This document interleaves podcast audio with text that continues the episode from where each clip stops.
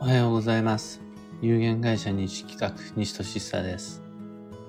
運をデザインする手帳、有機暦を群馬県富岡市にて制作しています。このラジオでは毎朝10分の暦レッスンをお届けいたします。今朝のテーマは、2022年6月の運勢と注意事項です。2022年6月は急速の6月で運が一時的に沈む。人によっては停滞する6月なんですが、どうしてもその反作用っていうのがあって、繁忙の5月の余韻、場合によっては、調子を引きずりながら、6月もダラダラと頑張り続けてしまった結果、ガス欠で途中退場する、もしくは倒れてしまうっていうことが多くの人に起こる注意事項の一つです。6月、あんまり頑張りすぎないで、梅雨でもありますし、深い指数に逆らわず、もうおとなしくしていた方が7月以降の流れに乗りやすいです。もう起こりうることとしてお金、労力、時間の配分の偏りっていうのがあって、もう手持ちの資産っていうのが足りなくなってしま。うで、必要なところにのみお金を使う。体力や時間を使うことができればそれでいいんですが、そうじゃなくて、どうでもいい無駄なところに偏ってしまった結果、本来使うべきところに回すお金、時間、労力が足りなくなってしまうっていうのが運勢です。もう完全に無計画性であるとか、その場しのぎの気分による資質っていうのが偏りにつながっていきます。あと、過去の無駄遣いによる付け、損っていうのが起こる。いろいろな物事の出来事の良し悪しっていうのは、それ、今やったことではなくて、その前の自分の失敗によって発生してます、みたいな感じです。ないものねだりによる不平不満っていうのが、あるものっていうのを欲しいっていうならば、そこにあるものだから手に入るんだけれど、今目の前にないものに対して重箱の隅をつつくように不足を見つけ出し、そこに対して難癖をつける、もしくは難癖をつけられるっていうのがあります。自分自身が6月のバットな状態において他人にか他人に感じる不満、もしくは他人から求められることの方がいいのに、ああしてくれなきゃ嫌だっていうのはあんまり気にしない方がいいです。それいちいち真に受けてたら判断、選択を間違えてしまいます。これが、のそんなにネガティブな感じではなくて、より建設的なそこを補うことで、これがうまくいくよみたいな感じだったらいいんですが、小さなこのわがままなような感じでのないものねだりっていうのはいちいち気にしない方が良いです。さらに、好みや都合だけを理由にした選択は危険っていうのが、どうしてそれを買いたいのですか？どうしてそこへ行きたいのですか？いうふうに自分で自分に問いかけたときに、私が好きだから。私が行きたいからっていうだけだと損をしてしまう恐れがあるので一回見直しを自分は好きだしまたタイミング的にもこうだからとか自分にとって都合がいいし合わせて会社にとっても都合がいいからっていう感じで自分勝手、自分の価値観だけが理由にしない、理由にならないように気をつけると、だいぶ安心です。ちなみにそのことによる弊害が他人に嫌われる。人に嫌われないようにビクビクおどおどと自分の価値観を隠して生きて生きていきましょうっていう意味ではなくって、どうしても好み、都合のご利用しが周囲からの評価、自分の見られ方っていうのを悪くしてしまうので、そこは気をつけましょうっていう感じ。崩れたバランスを取り戻すためには削減や節約が不可欠。使わないものは譲渡売却廃棄。無駄を減らし効率的に。なんてことを結城暦の中に書いたんですが6月の運勢として。まず前提として今6月今じゃない。6月ですね。6月僕たちはバランスが崩れた状態で迎えることになると考えられます。バランスが崩れちゃうのは何でかっていうと、繁忙の5月を頑張ったからです。そこで何かしらの偏りであるとか、どこかしらに不均衡っていうのがあって、そのまんま放置していると仕事学習交際うまくいかなくなってしまいますよっていうのが6月の運勢です。そうすると、このバランスを取り戻すために何かしらをやって6月流れに乗っていく一工夫が必要になります。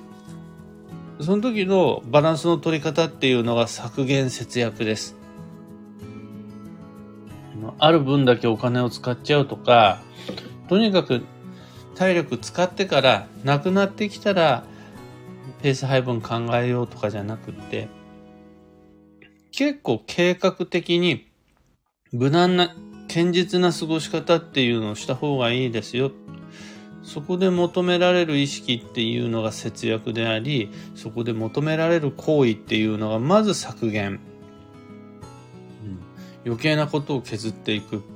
無駄な予定っていうのは減らしていくっていうような削減節約が重要になります。で、ざっくり言うなら本当に無意識的無計画に過ごしていると6月の中ぐらいにはお金が足っていなくなります。気力体力アイデアが減ってしまいます。も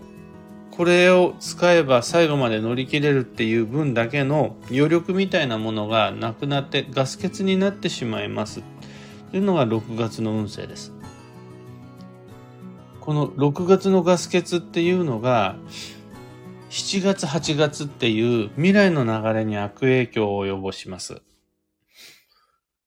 7月8月をよりよく過ごしたいので、6月っていうのは半ば強制的な休息。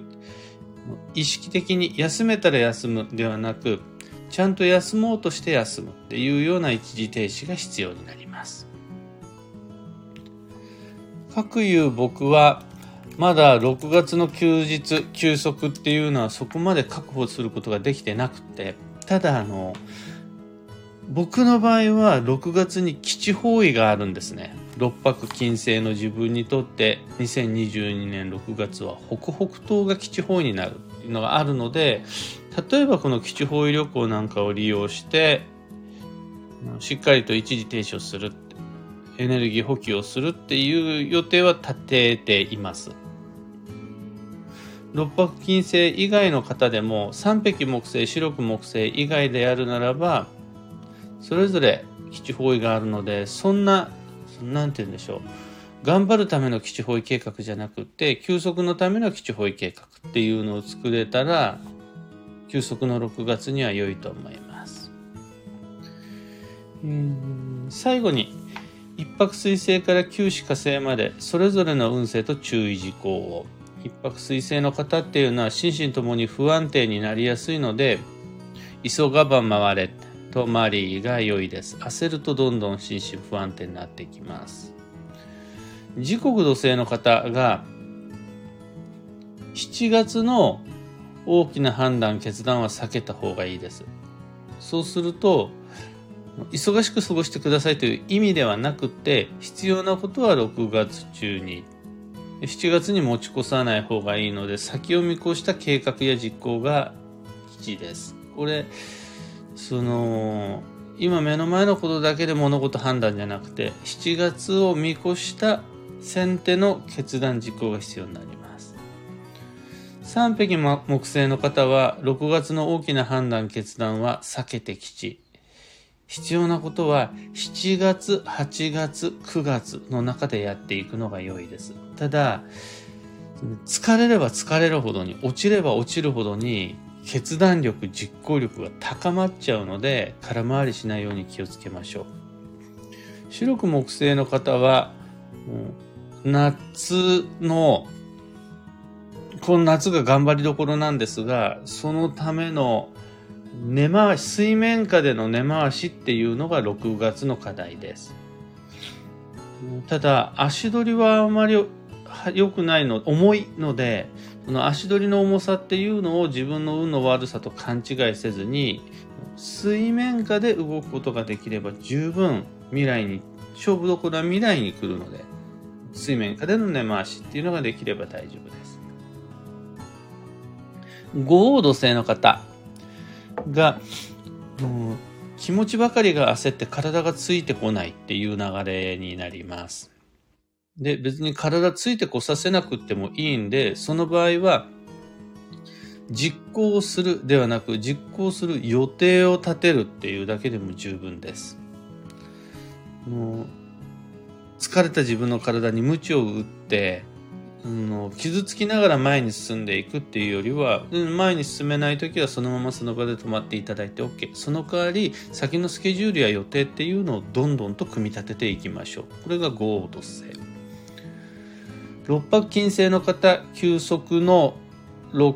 休息の6月において、まず意識しなくちゃならないのが、あまり人間関係を頑張りすぎないこと。人間関係の一時停止。気の合う人と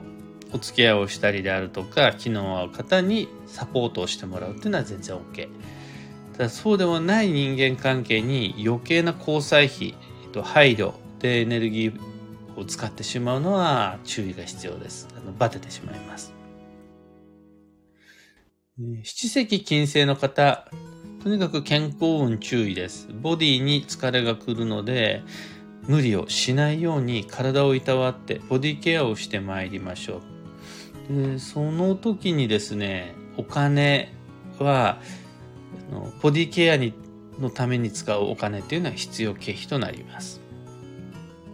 八白土星の方は6月の決断と実行は控えた方がいいです。5月までに済ませておく。5月の5 6月の5日までに済ませておくか、7月の7日以降に決断回した方がいいですね。で、そういう風になっちゃう理由っていうのが、周囲と相談をしない空回り、独断、もしくは、自分一人で決める独断。あとは自分単独行動。自分一人で決めちゃうことと自分一人で動いちゃうことっていうのが余計な空回りにつながるので周囲と協力してあの多数決で動いていきましょう。最後、休止火星の方っていうのが、休息は休息なんですが、ちゃんと、あの、なりに任せた休息ではなくって、しっかりとお膳立てした、いかにもなベタな休息っていうのが求められます。休めたら休むっていうのがありえない中で、しっかりと、ちゃんと休むっていう意識が必要。そうじゃないと、休まざるを得なくなる。もしくは、問題、故障、不具合、喧嘩、衝突をきっかけに休まざるを得なくなってしまうっていうのがあるので、その前に先手の休みっていうのを計画してまいりましょう。本日のお話はそんなところです。一つお知らせにお付き合いください。有機暦先行予約限定セットのご注文を受けたまわります。送料無料、一般発売日より早く、特別価格にてご自宅にお届けいたします。ご注文の締め切りは2022年8月8日夜8時です。それまでの間にご自身にとってのとっておきの吉日っていうのを見つけ出して、ポチッとしていただけると嬉しいです。商品の発送は9月1日前後の予定です。ご理解とご協力どうぞよろしくお願いいたします。詳細とご注文窓口は放送内容欄にリンクを貼り付けておきます。さて、本日2022年6月2日木曜日は繁忙の5月の29日目。いよいよ終盤も追い込みの時期、えー、残り4日間となりました。運をデザインする上で最も大事な1ヶ月。焦らなくてもいいんですが4日間をどういうふうに過ごしていくかっていう計画はもう一回ここでしっかり立てていきましょう今日の運勢は貯蓄財産を蓄える財産っていうのはお金だけじゃなくて情報や知識も含まれます。また失敗も含めて経験になりますのでいろいろな財産を蓄えてまいりましょう。幸運レシピはサラミ。サラミを選んだ意味合いっていうのは肉の発酵食品です。肉の発酵食品であるならば今日のラッキーフード幸運レシピになるのでサラミに限らず生ハムっていうのも実は発酵食品です。回転寿司へ行くなら初ガツオイサキタコ僕は初ガツオもイサキも行ったんですがタコはまだ食べられてないのでタコ狙っていきますあとは「いいはいうん。うん、そうなん。えー、吹き、そら豆、アスパラガスも吉です。以上、迷った時の目安としてご参考までに。それでは、今日もできることをできるだけ、西企画西俊久でした。いってらっしゃい。N シャンティさんおはようございます。ゆうさんおはようございます。リリシーワンちゃんです。あの、お散歩にいい季節になってきて、あの寒いと行きたがらないので、あの最近よく一緒に散歩行ってます。かやさんおはようございます。中さんおはようございます。七石金星、健康運に注意。ギクッとしました。気をつけます。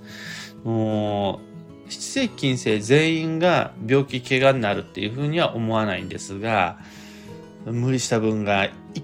ー、と、案の定体に出るっていうよりは、え自分って無理してたんだって気づかせられるような不具合っていうのが一気にボンと体に出てくるのでそうなる前に疲れてるんだから間違いなくボディに負担をかけてるんでしっかりケアしていきましょう。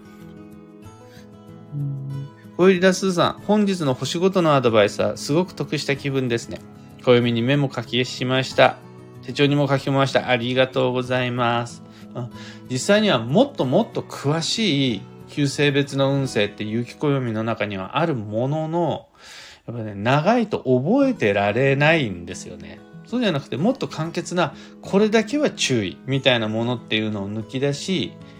スケジュール帳、カレンダーに書き記して、書き写しておけると安心です。覚えておけるんで。キコさんおはようございます。6月の運勢注意事項ありがたいです。カレンダーが立体的に見えてきます。予定立て直しますね。こちゃん怒ってるっていう。あの、えっ、ー、とね、ネズミを加えて朝起きたら家中をパトロールするっていうのが彼の日課のようで、ネズミを加えながら、あのネズミはぬいぐるみのネズミです。ネズミを加えながら鳴くと怒ってるように聞こえるっていう感じです。えーと、ラプソディさん。今日のアドバイスで6月をどう計画するか。今日することが見つかりました。ありがとうございます。お金の使い方にも気をつけます。の運勢としては自然とお金が節約できますよ。自然と時間を効率的に使えますよじゃなくて、無駄なことにお金を使いたくなっちゃう。気がついたら時間っていうのを消費浪費してしまうっていう運勢なので、先に意識として節約しなきゃとか、無駄遣いしないぞみたいなのが厄除けになります。N シャンティさん、私も6月の過ごし方が見つかりました。ありがとうございます。そんなね、今日お伝えしたいことは、あの、もう、だらだらと喋ってしまっていますが、あまり難しくなくて、休もうでいいんです。ただ、休めないじゃないですか。ってなった時に、じゃあ何だけは休もうとか、こうやって休もうっていうヒントを一つ見つけていただけたら、それで大丈夫です。ちななおさん、本物ネズミと思いました。フォルムは本物のネズミに近いんですが、もう、6年、5年ぐらい彼がお気に入りで使い続けているカッピカピのぬいぐるみのネズミです。これを朝の日課で加えてパトロールしたりであるとか、お風呂に届けに持ってきたりするっていう得意な習性がうちの猫にはあります。今は日だまりの中で僕の目の前でもう毛づくろいを丁寧になさっております。キャビというわけで今日も皆さん朝からお付き合いいただきありがとうございました。お気づきの方もいるかもしれないですが、今とにかく麦花粉がひどくて、ずっと鼻声でお話をしなくちゃならないのと、時々鼻をすする音がご不快とは思いますが、7月終わるぐらいまではこんな感じで配信続けていきたいと思います。あと4日間、あと一つを頑張るにはちょうどいい4日間だと思うので、休息の6月を迎える前に、6月の5日まで繁忙の5月駆け抜けてまいりましょう。では僕も行ってまいります。